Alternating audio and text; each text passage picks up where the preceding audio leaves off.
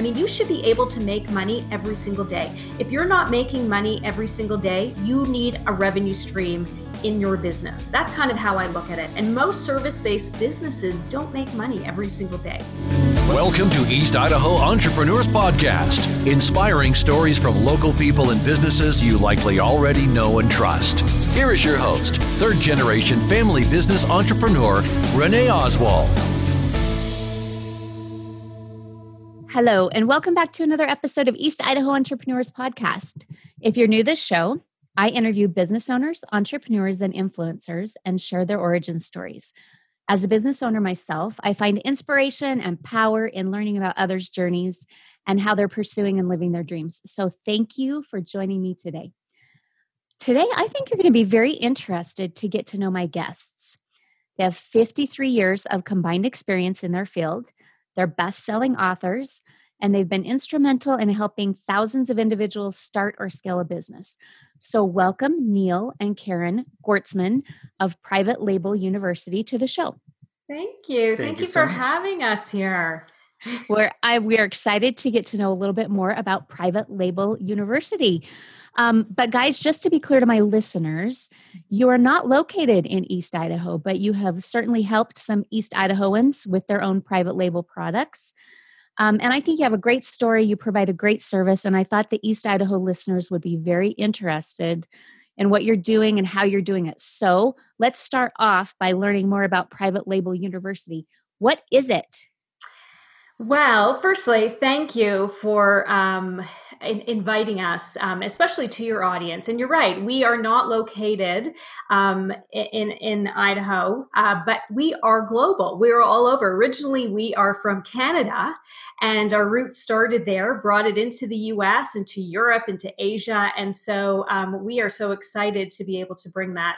So, Private Label University kind of came upon um, past decades of uh, working in the field of products and specializing in developing products that are branded with a company or branded with a person.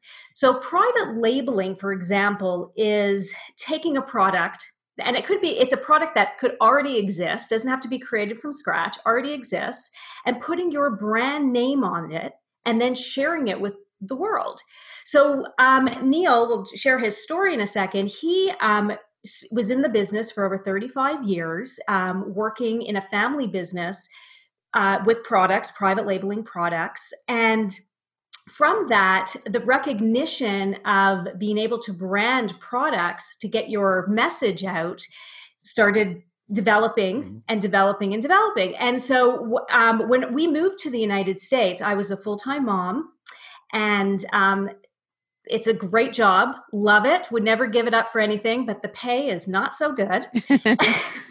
And so when we moved here i had said to neil will you teach me how to private label a product? I have a great idea for a baby product. That's my space. I see moms all the time. I'm not working. I'd love to bring in a, a revenue stream. So i have money to do stuff that i want to do besides being a full-time mom and he taught me how to take a product, brand it with my brand on it, private label it, and be able to share it. So from there, Private Label University was created because so many people asked me, Karen, how did you do that? How did you start a business? How did you do that? And I thought, if he could teach me, and I originally came from the dental industry, so I was a service based business, I knew nothing about products. I figured if he could teach me how to do it, he could teach everyone how to do it. And that's how Private Label University started. We created a platform so that we can teach um, moms, dads, uh, people who are looking to create online businesses or be self employed or add to your existing business and scale it um, by using private labeling. And so we so, created Private Label University. So, just a question, Karen. What I hear you saying is that this is not, I don't have to be an inventor. I don't have to come up with a product that is this great new thing and then label it Renee's awesome thing. This is, uh, you're saying that an existing product could have, for in our business, the Oswald Service brand on it and be an Oswald Service product, but it be an existing product. Absolutely. Mm-hmm. A lot of people think that you can't touch these other products because they're patent or they they have IP. And this is true. There are many products that do, but majority of products do not. So for example, a glass or a cup.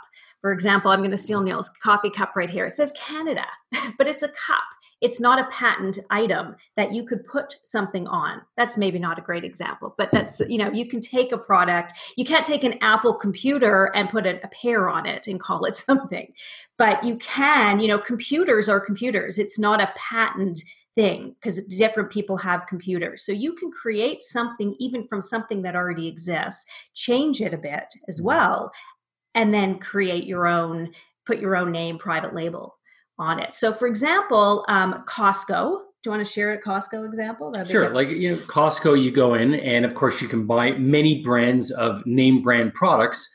But as they had that giant clientele and customer base, they thought, why not take advantage and, and keep those clients, hold on to them by offering our own brand? So we'll come up with the Kirkland brand of products. And we can take the exact same cashews or peanuts that we buy from planters or we buy from another big company and we'll brand it ourselves and promote it, maybe offer a slightly lower price, put it in a different package, and all of a sudden you have a following for it. So people come in for the Kirkland brand. So again, it's it's as Carrie mentioned, it's taking um, cr- just products that are already out there and making them your own. Again, creating a brand around it, so you have brand awareness and hold on to those those clients that you're building. So this is a little bit more than just me finding a product and putting my name on it. You're you you offer that whole package of creating the brand awareness and helping businesses make it something. So Oswald Service and Repair is an automotive repair shop. If I decided to take a pair of jumper cables and put our name on them, um, obviously I have a, an existing business, but how do I take that to the next level and make that product be something that I'm making revenue off of, other than just the customers that are coming in my door?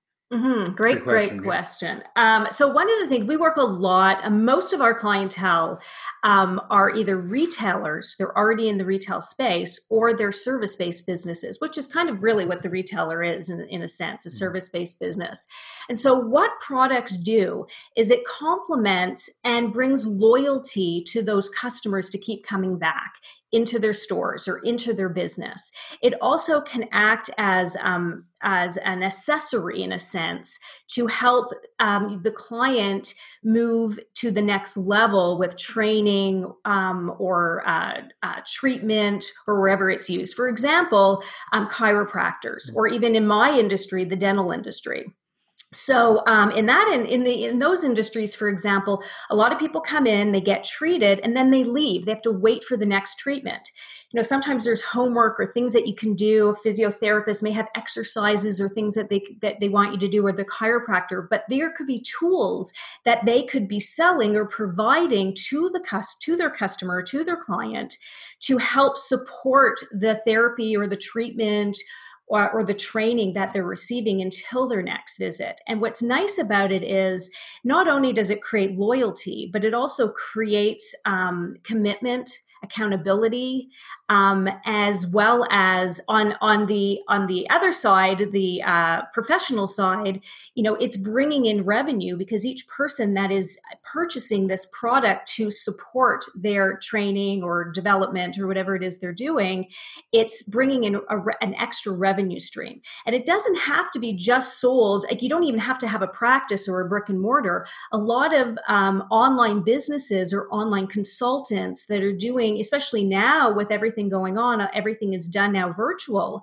It could be sold on a uh, website, on their online store. It could be sold on Amazon, on other online sites. So that what we have found is when people offer these uh, products that help support, maybe it's in health and fitness or whatever the industry is, you're able to reach an audience that you are not currently reaching. So it brings in clients so that's what we have seen. So you have products out there, people are searching like I have a sore back. How do I, you know, get a, a tool or is there something out there that could help with something with my back or my spine? And they're on google and they're searching and something comes up could be and it's you.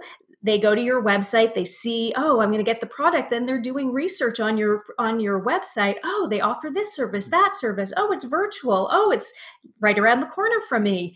And it brings in new clients. So that's the advantage, not just financially of products, it brings in a revenue stream just from the product, but it brings in new clients, which also is a revenue stream.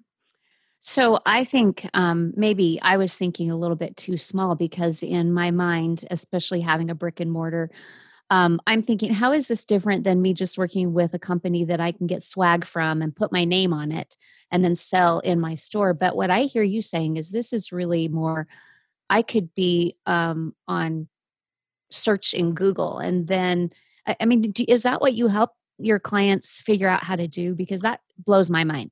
Yeah, so we go through the whole process. The big the hardest part that I find people get stuck on is to really kind of figure out and this is what we hear all the time. I don't know what product. I don't mm-hmm. know what my perfect product is. And that's one of the things that we specialize in. And when you think about that, you know, it sounds overwhelming like I wouldn't know what my product is. I have no idea, but it's actually the easiest part of the whole the whole process. We go through an entire analysis, interviewing you, having you go through questions to and, and exercises, because a lot of times you don't realize that it's right in front of you.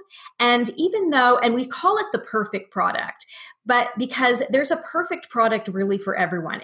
A perfect product for you may not be a perfect product for me. Something that sells really well for me, if I put it in your hands, may not sell at all people have you all have a perfect product it's about just figuring out what that is and in one session we help you go through that so you know exactly what your perfect product is and then take you through each step. What happens next? How do i find someone to make this perfect product? Or how do i put my brand? We walk you through every single step until it's actually on your on your site and then how to go about selling it how to implement it into your business everything. And that's what where um, i think we're uh, we're different in the sense that it's not just you know go figure it out. It's really important to make sure that it's that the product that you're picking is the right it's like a it's like a mm-hmm. ppp where you know this tongue twisters. The product that you're picking is the perfect product.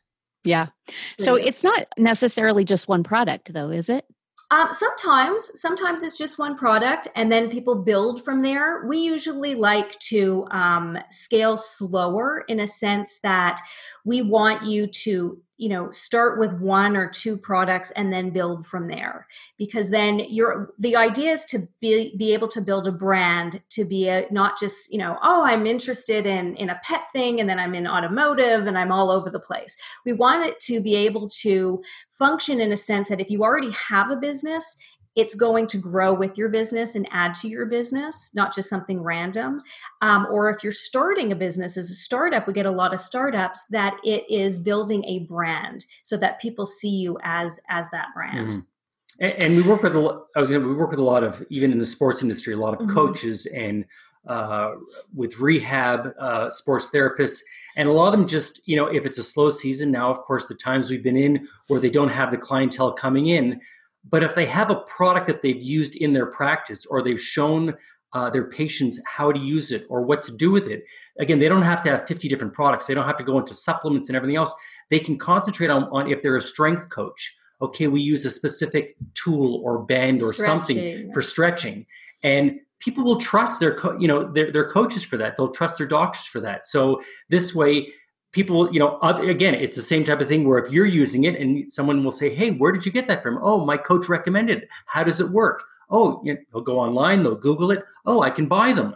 So again increasing your um, your credibility credibility but as well as again building up that brand because once you do take on products um, you're representing that product. So you're you are building a brand one of the hardest things for service-based businesses and i'm talking personally as well being you know when in a service-based business um, whether it's um, you know a hygienist or a dentist or a nurse or even just an entrepreneur providing um, a service it's really hard um, especially when you're starting is to be seen and to be heard. And what um, we have found is that products help you be seen help you become that influencer because there's so much competition out there there's especially now that we're all kind of home based and everything is virtual you know we're all fighting for that virtual space And the hardest part I find is you have to really be able to stand out, make yourself different. What is different about you? And most service based businesses don't have a product. And that makes you seem more credible. Um, it makes you stand out and be- you become that leader in the industry because you are that one step ahead. So, is this something? I mean, obviously, nothing is foolproof, mm-hmm. but as you offer through Private Label University, you kind of hold your customers, your clients' hands. Is there a is there a character? Are there characteristics that somebody is should have in order to be really successful with this, or can pretty much anybody do it with your formula? Um, both in a sense. You know i think you have to ha- you know you have to be committed to doing work. If you're not committed to doing work then in anything nothing's going to happen right? But i mean like i said I, I came from the service based industry. I knew nothing about products. Yes i was lucky. I had neil teaching me how to do this as as we were going through it. Um, but i had knew nothing about products. I don't didn't know how to sell a product, or let alone create anything around it. Um, you know, and I've created products since then from scratch. But we have you know, our our at the time he's now 17, but at the time he was our son, who's 13 years old at the time, came home from school, middle school. Was it middle school? Yeah, it was, it was middle, school. school. Yeah. Came home with a product idea, and I looked at Neil and said. I don't know about this. And I, you know, but we're parents, right? We have to encourage our kids. And I said, okay, if you're committed, I'll walk you through the process. I'll do it with you and we'll go through the process, but you have to invest your money because I wanted him committed. And we talk about it in our book at Private Label Secrets. And he invested $500 he had i don't even know where he got the $500 babysitting it was like pulling out of his mattress it was like insane $500 and he invested in a product and we went through the whole process and i have to tell you not only did we never get it to you know sell on amazon or anywhere else because he was sold out before the product even came in. He had his friends pre selling them at school. He was selling them at school. Every time they came in, they were sold out, gone. Next thing, next thing. He ended up making a lot of money, enough money to go when he goes next year to university. But the thing is, I mean, he was 13 and able to follow this process. We have people in their 70s, clients in our in their 70s who are following this process that have no experience. So it really is it's not an old it's not an old form it's it's not a new formula. It's an mm-hmm. old formula since it's been going on since the beginning of trade, right? Private labeling, people have been taking products, you know, putting their brands on it forever. We've just taken the process because we've been using it. Neil's mm-hmm. been using. His father was using it. Um, you know, in the fifties, even um, building private labeling products. Um, that brand, but we um, we took it. We personalized it. I guess private labeled it in a sense, and um, and created a simpler system so that anyone can really follow it. Um, and implementing it and sharing with others where you can use it. And that's kind of the key. It's a popular thing, or people are starting to see it more now. But years ago, it was a secret. You couldn't say it. When we're working, we, we work with like um, Walmart, Mar- Martha Stewart, Hobby Lobby, uh, Michael, some of the big chains, and it was literally a secret. Mm-hmm. You were not allowed to share what they were doing because then everyone would be doing it. Right. Exactly. So, my question to you is it sounds like in your history, you've had success with your own private label products. Why did you decide to create Private Label University and share all of this, especially when it was such an industry secret? Yeah, what a that, is, that is a great question. You know, it, it was again, as Karen mentioned, it was always you walk into a department store and people are like, wow, I love shopping malls. Where do all these products come from?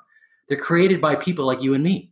That's that's where they're they're from. They're not from some special Wizard of Oz place where the you know the product land where products are. People create products all the time and build up a demand. Um, you know, Steve Jobs. You know, you take a, a, a global product he created in his garage with a group of friends and created this wonderful brand and product that everyone uses and everyone knows. So it's growing up i was i guess i was spoiled because i was in the product industry my family my father had developed products his whole life Um, we were in the retail manufacturing and, and distribution of products. And I would see products being developed all the time. He was always designing new things, creating, looking at products that he had already been selling and seeing how he can make them better, branding them himself. And so being surrounded by products as as uh, once I uh, got older and Karen saw that um, again when we moved to the states one of the main reasons why we're here were there was a lot of the us companies that demanded my attention here to help them with their private label products and you know, Karen would say, why don't you teach us to, why don't you teach everyone about this? Well, so many people had asked us, like friends and family and people we'd meet and coworkers, they'd say, Can you teach us how to do it?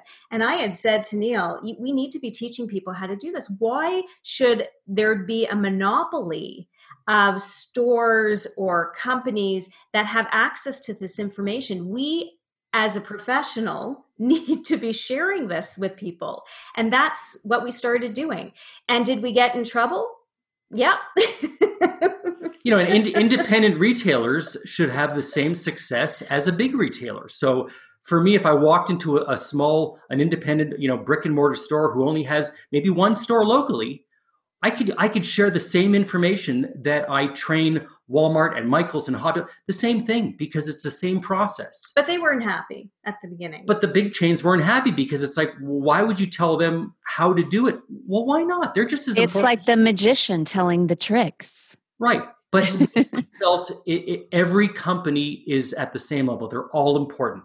Doesn't matter if you have one store or you have a hundred stores. To me, you're still a customer. You're still a person. You're an entrepreneur, and you should have the same success. And you can build it as big as you want. You can create a thousand products, or you can stick with one or two and build on that. Um, and I think we're also in a decade of sharing, a decade of supporting and inspiring.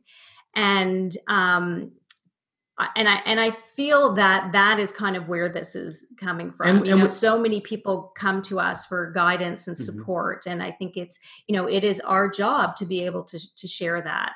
And I think you know just time, um, you know, in, in business as as you know business stages develop as we you know age and as time goes on it's more open to different strategies and sharing and inspiring and helping. And i think that's where where it comes from. I mean mm-hmm. we still private label products right? Yes although we do um, coach and and we we i mean we do live events in, in in china. We go to the biggest fairs. We really really support our clients. But at the same time we build our own brands our own private label brands um, that still sell in stores and so tell me a little bit about that you um, i read that you do take a trip with your clients if they want to go to china is that usually annually or mm-hmm. biannually or it's so um, this year's a little different with with uh, COVID, but we usually go in April. And what we do is it's open to anyone. Um, a lot, and our clients, um, it's uh, love to go to go to to this uh, event.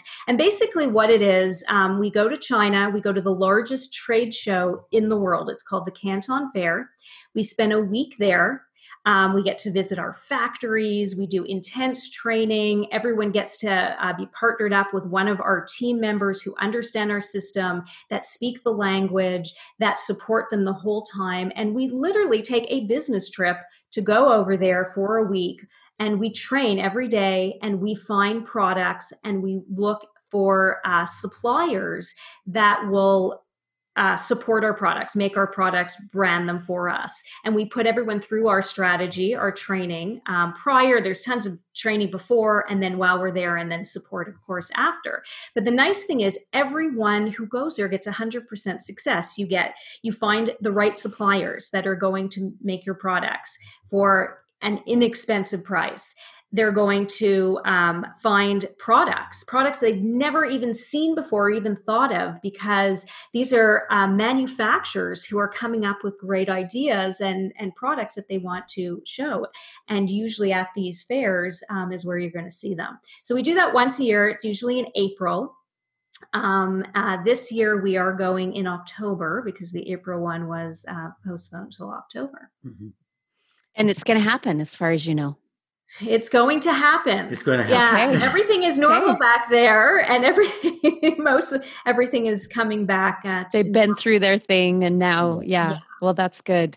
So, is that that particular thing is not absolutely critical for someone to have success, right? I mean, I can sit here in my living room and figure it out. Um, it might not be as easy as going and seeing all of the factories, but I, I can do that without going to China, right? Absolutely. It can be done. There are many resources here um, in the US as well as in different countries, not just in China, but there's many uh, ways online that you can um, access uh, uh, the manu- you know a manufacturer or a supplier um, you know we in our in our online training we go through those steps on how to go through finding um, you know manufacturers, suppliers online. So absolutely, it can be done here.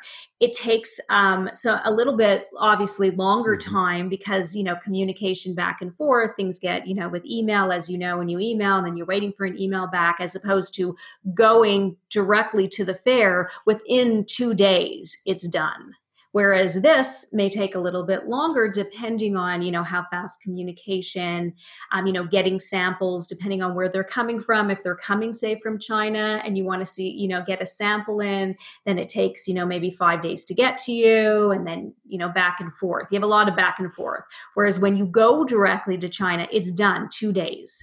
You're you have everything done. So you're there is an and you're advantage, immersed in it. But yeah. you absolutely can do it um, without having to go anywhere. And the nice thing is, you can literally do it from home in your pajamas with toddlers all over you, like yeah.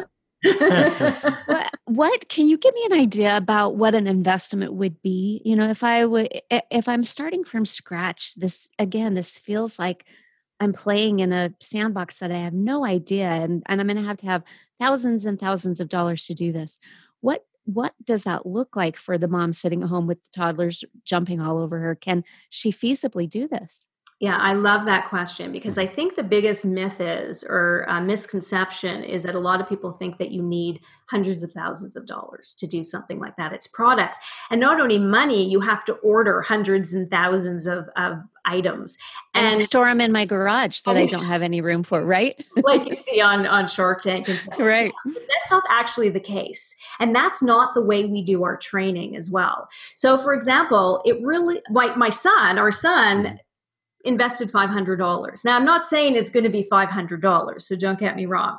However, it really depends on what your product's going to be. Are you bringing in pens? Are you bringing in airplanes? Right? So it's really going to be depending on, and not that I recommend bringing in airplanes, but right. um, it's going to depend on the cost also of the item as well. But typically, we're probably looking at a couple of thousand dollars, 1,500 to $2,000 um, on an average because what we usually recommend is um, you bring in a small sample of it so it might be 500 it might be a thousand pieces 5,000 pieces, depending on what the product is, and try to stay within a budget that's comfortable for you. And that's how we work. So if you're comfortable and you want, say, two products or three products, and your budget is, say, yeah, $5,000 or even say $1,000 for my math, say $1,000. So then what we do is we help you reverse engineer what that will look like. So for example, if a product is costing $1, then we know you have a $1,000 budget, we order a 1000 right? So, and we kind of work through the formula, incorporating what the actual costs are, because not just what you see. And a lot of what you will learn from us too is how to negotiate, how to speak properly, how to get those numbers to where you want. Um, so that your investment in the beginning is not a big investment because we want to kind of show proof that you know you're bringing it in and doing it and then show proof that it has sales so then you can reinvest into the next one might be you know you ordered 500 or 1000 the next one might be 2000 that you're ordering and then slowly move up and building the relationships correctly with suppliers so that they will support you and support what you're doing What's the time commitment for this? It sounds like it could be a lot. You know, can I be a chiropractor with a practice and also add things. Uh, it sounds like it might take a lot of time. Great question. So, um, as far as finding products and doing that, um, the, the beginning process of it, again, going directly to China in on our trip is done pretty quickly. Um, otherwise, yes, you're back and forth with emails and stuff, but it doesn't really take a lot of time. Um, it's really, you know, it's it, time enough that to send an email. You know you get your your sample in you're going to assess your sample you might share it with your clients to kind of get feedback. And then once it's created it's just being shipped to you it's coming to you. Um, a lot of what you can do once your product is in and set up is automate. So whether you have it up on your website or your e-commerce site or on shopify or amazon there are third party um, fulfillment centers. Amazon is one in particular. So all you really have to do is just, or hire someone to do a listing, which is simple to do. It takes maybe 10, 15 minutes. And then it's just automated. So anytime someone orders it, you send a client there or a new client comes to the site and wants to order, it's just automated. So there's really not a huge time commitment. I think the time commitment is the beginning stages of just kind of, you know, more, but it's more of the fun stages and it's little short spurts of send the email, wait for your package, you know, that kind of stuff. Yeah, it does seem like that would be kind of fun. it is super fun. so you guys both, you know, sound like you're very ambitious. You have done this now. You've created private level label university. Um, what where did this come from this entrepreneurial spirit? Neil i understand you watched your dad do this but is that something that has just been kind of natural? Have you always been this way? I think so. Um, I'm, I'm a fairly creative person and again being in the family business um, it wasn't something that i was ever forced into. It was offered to me. Uh, i enjoyed going there on you know after school working on the weekends summertime um, and just being involved in seeing how where products are from, how they're created. Uh, my father would take me to trade shows all around the world, so I'd have my suit and my little briefcase and and stay quiet and just walk. And you know, you're when you walk into, I'd be going to trade shows for toy products, and for a kid going down these aisles where these you know Mattel, all the big companies there, but all these small cottage industry toy factories are you know all the different types of Meccano and Lego companies. I'm not going to say copies, but similar products that are only sold in Europe or they're only sold in Japan. And I would be seeing these, and I'd say to my dad, "We have to have these. Like everyone's going to buy them. Everyone wants them." And of course, him showing me the process of deducing, will it really sell? Do you have a market for it? What's the pricing? Can you sell it? Can you set up the proper pricing? Who are you going to sell it to? So just listening to this and learning for so many years, I just became excited about products. And you got so, to see some amazing places around the world. Amazing places around the world. And and that one thing was even if uh, someone in the company didn't want to go to the trade show or they didn't want to travel so such a far distance or didn't want to be in Germany in the winter time for a show, I would say, take me, you know, yeah. break, I'll go. Yeah, and I think that's awesome. Introduced to so much was was a wonderful thing. So I, I had that advantage, but I put all my effort in that. Um, and even when I went through eh, going to university, I was always working in the business. Um, you know, it demanded also my time. My father at some point said, I just can't keep traveling. I can't be in Taiwan to do an inspection. I can't be in France to do an inspection. Can you go? And I started taking off a lot of time from school to do this, but it was, you know, it was also helping my family um, and it was uh, helping the business. Um, so I didn't finish my degree. My degree was going to be continuing in product development, manufacturing, and the family business. Uh, so it, it's I have no regrets. It was probably the best education that many people I've been to so many different countries um, and worked with a lot of different governments. So again, that education I would never have at school, um, and I'm very fortunate to have that, and I'm very grateful. Yeah, well, I think you nobody really finishes their education, you know, right? Although you didn't get the degree, you're still learning and probably learning a lot more than some of us sitting behind a desk. So yes, I think yes. that's great. I would be like you. I think if I was there, I would want to buy everything. That would be my problem. Be like, this all is coming home with me and and it's and you, you imagine we call, I, we call that PPS, perfect product syndrome. yeah, like everything is mine.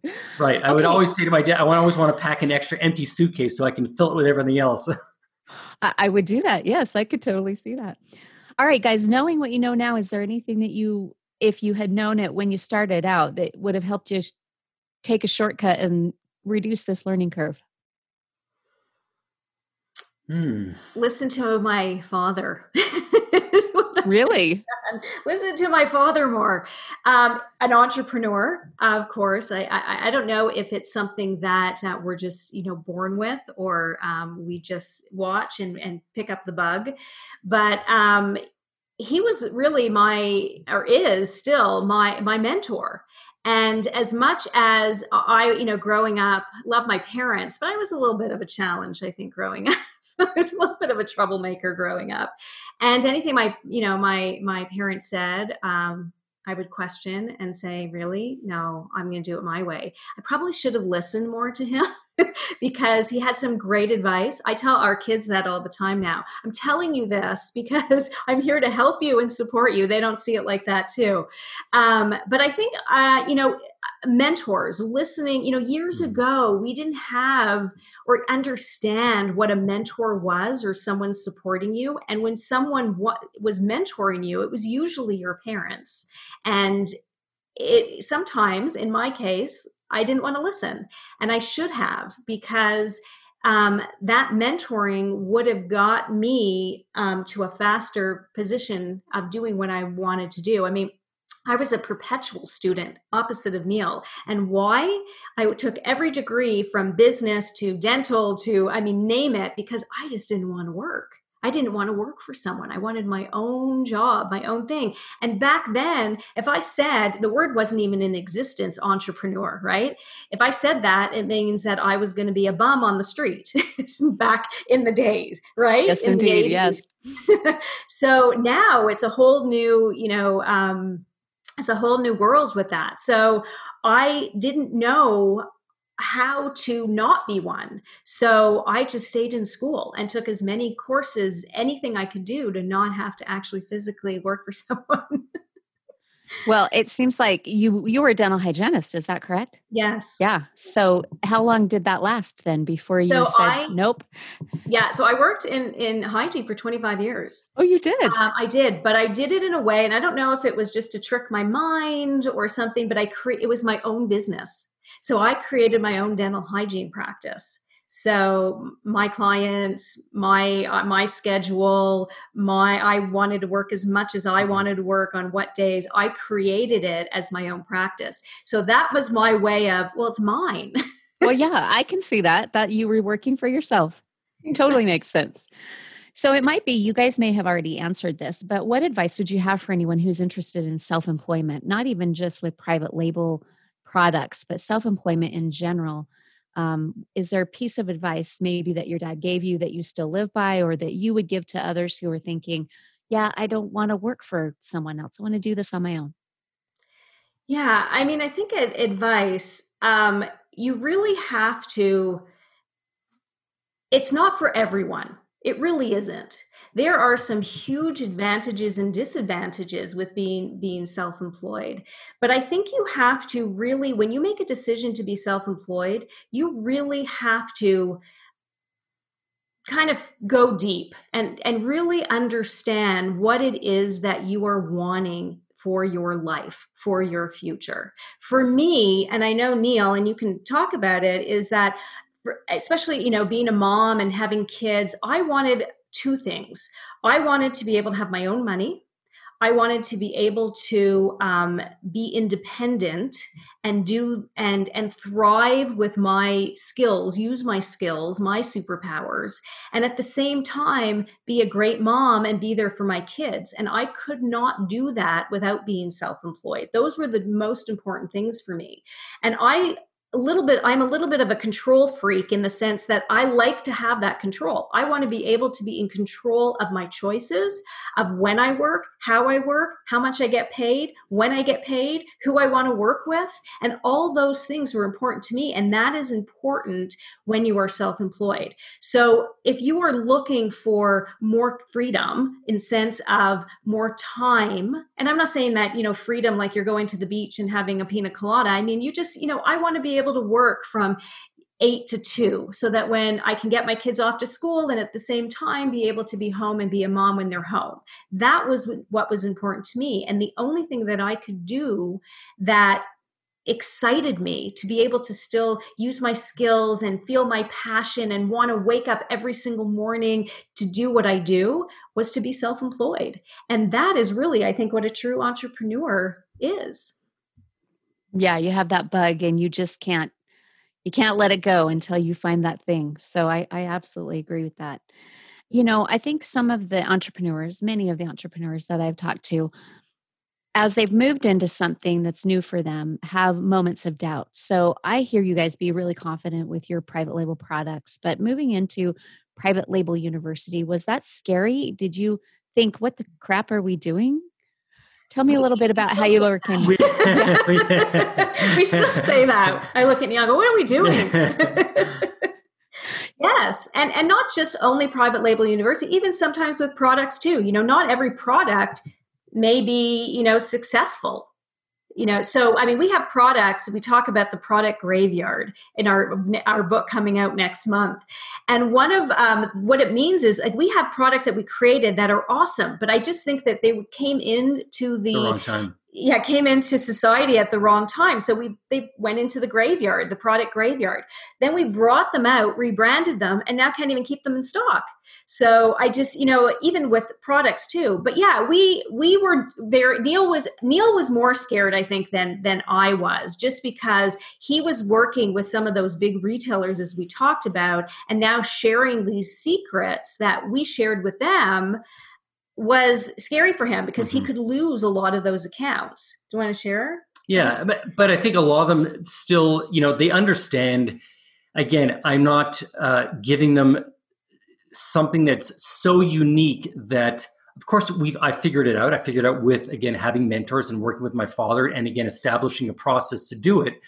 But it's something that I, I think, they, unfortunately, they don't teach in business school, and if a lot more students or people went to school, entrepreneurs, and were given the ability to talk to people like ourselves who will talk about products, how they're sold, being committed to them, your passion behind them, how they're sold, not just looking at uh, analytically of a pie graph and saying this is how it's going to sell, uh, supply and demand. It doesn't work that way because even, society's even, always changing. Even relationships too. They don't teach you in business school how to create international relationships so there's a lot to to to be sure to that, be and, and, communication just that psychology behind of a product and selling it. You're not just a snake oil salesman selling a product. You're there because you're passionate for your product to do well to create a brand and be successful at it. And but i think also with private labeling products or adding it to your business or starting a business with it i think there's less fear around that because the investment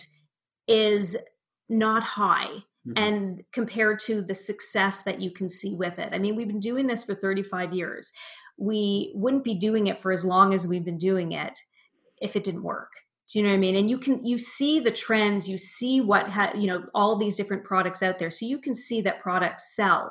And the nice thing about it is too, especially in times like this, when you you know we thrive on our live events when we're training. We can't do live events now, right? right. So that's been mm-hmm. hurtful. Mm-hmm. But we have products that sell every single day. So we're always generating money. So we're not saying give up what you do, give up your profession, give up your your uh, business.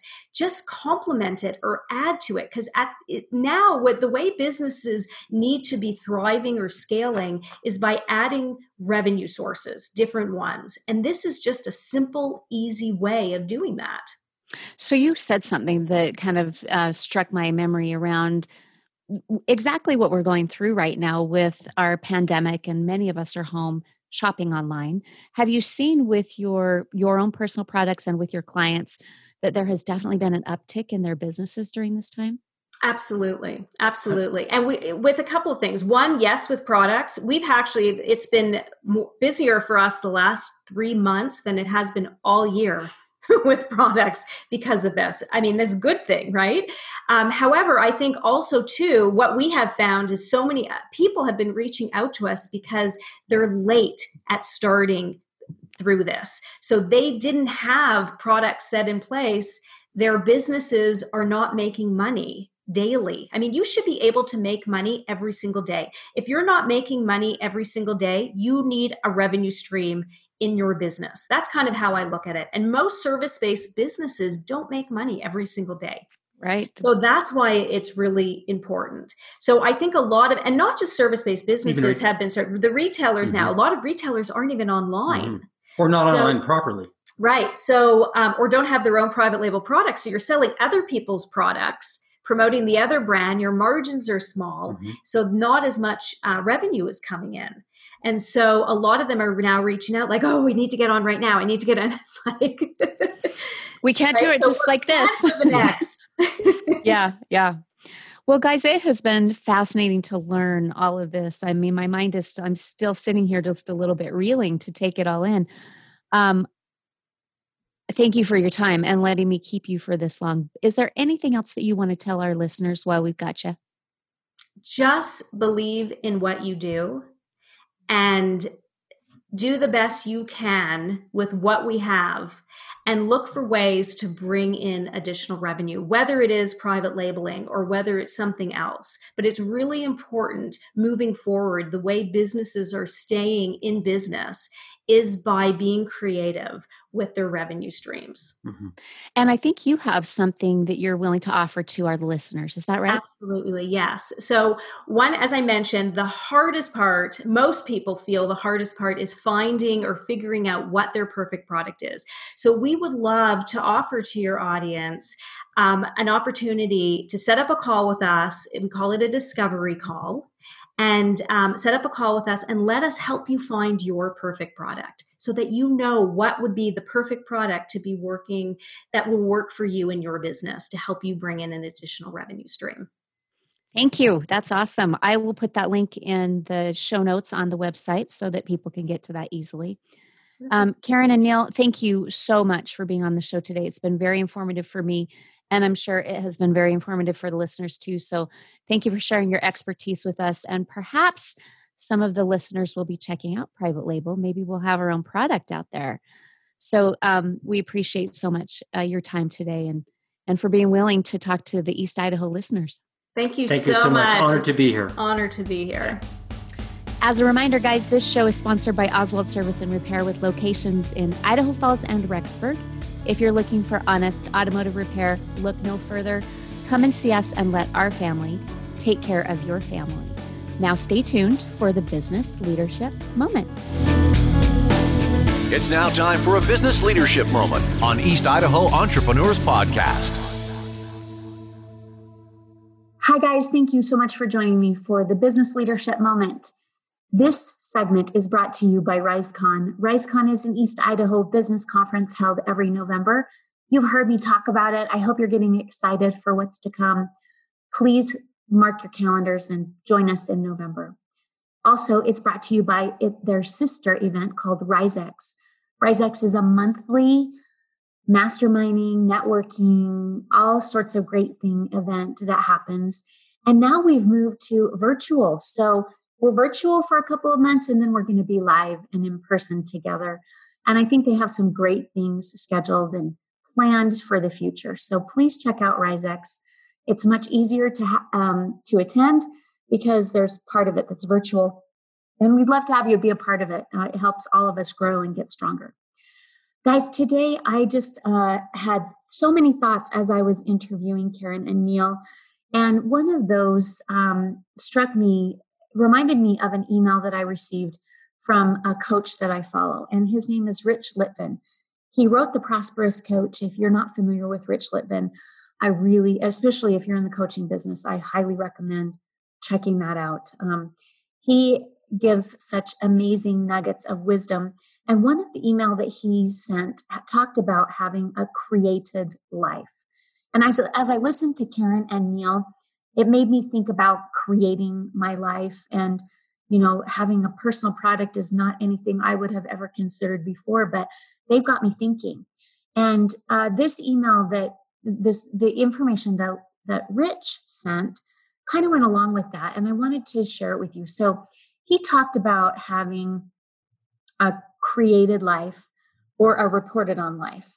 And the sheep formula says by doing and saying the same as everyone else, you end up sounding and looking exactly like everyone else. And you'd think that people would not want to be a sheep, right? But we would be wrong in thinking that because being a sheep keeps you safe. And we are programmed that way. And there's a psychologist named Rollo May that said, the opposite of courage is not cowardice, it's conformity. And so what mean means that it means that the opposite of conformity takes courage, takes risk, it takes putting ourselves out there. It's the Brene Brown of you know being vulnerable, taking risk, being uncertain, and risking uh, emotional um, feelings. And some of us don't like to be there. So if you want to have a created life, we've got to be able to have courage and put ourselves out there. Most of human history, if you stood out, you died. If you had a point of view, you died. If you were willing to put a stake in the ground with an important message or a mission, you probably died. And so we're kind of hardwired that way to conform. And so you're the product of generations of ancestors who learned not to stand out and not to rock the boat and not to have a point of view.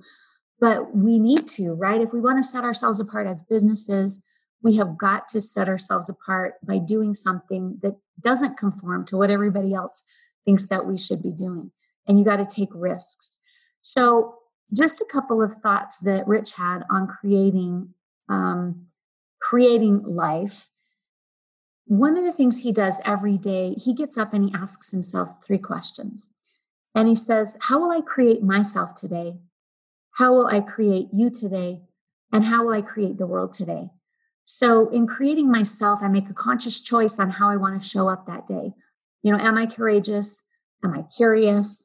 Am I calm? Am I confident? Am I supportive? Am I attentive? How do I want to show up? How do I want to create myself? And so it's a question every day he asks himself. Himself. Another question that he says is, How will I create you? I make a conscious choice how I want to show up with whoever I'm connecting with that day. So instead of passively responding to who shows up, I consciously create them. Instead of ending the day with excuses of, you know, like, oh, my client didn't show up on time, my wife didn't listen to me, my kids don't listen to a word that I say. He intentionally begins his day with, my, my wife is super appreciative of me. My clients are far more powerful than they know. My kids are playful and fun, and I love that about them it's creating what that day is going to look like. A lot of this goes along with not being the victim. You know, this is not a passive, our life is not passive. We shouldn't have it be passive. And then the third question he asks is, How will I create the world? I make a conscious choice on how I want the world to be that day. Instead of ending the day with thoughts of the economy's in a terrible state, people are so negative, the news is so scary, um, we can consciously create the world and begin the day with there's so many opportunities. I can look for ways to serve people deeply. People are gracious and fascinating. I'm going to seek out positive stories today. It's really hard, especially when we are living in what we're living in. And, and I'm not saying that we should bury our head in the sand and not pay attention to what's happening, but we get to choose how it affects us. So I really loved this about creating life. He goes on to talk about the power of a, a, manifesto, and he actually has positive affirmations that he tells himself every day. And in my mind, I'm kind of, I have always kind of thought, oh, that's a little, so much work and so woo woo. But I have now met enough uh, people who do this on a consistent basis, and I see the difference in their lives, guys. They are attaining some amazing goals. And so I'm learning more and more that this is actually a pretty powerful exercise that you can do. You know, he says thing, things I am proud of me, I approve of me, I trust me, I like me, I am enough, I'm in charge, I'm not in control. I don't take myself too seriously. Um, we could go on and on. You have to decide what's right for you as part of those positive affirmations, your personal manifesto. Who are you or what are you? And, um, you know, I am, and you fill in the blank, and you can fill it with really positive things to shape your day. So I hope that some of this has helped you a little bit thinking about creating your life instead of being a passive observer, letting life happen to you. we really have much more control over our everyday lives than we want to admit. And this is my challenge to you all to own that and to do everything that you can to create the life that you want. So, thanks for listening today. And I'm excited to have you back here next week for another amazing guest. Please join me, and we'll see you then. Thank you for listening to East Idaho Entrepreneurs Podcast, proudly brought to you by Oswald Service and Repair for all your car care needs in Eastern Idaho. Let our family take care of yours. www.oswaldserviceinc.com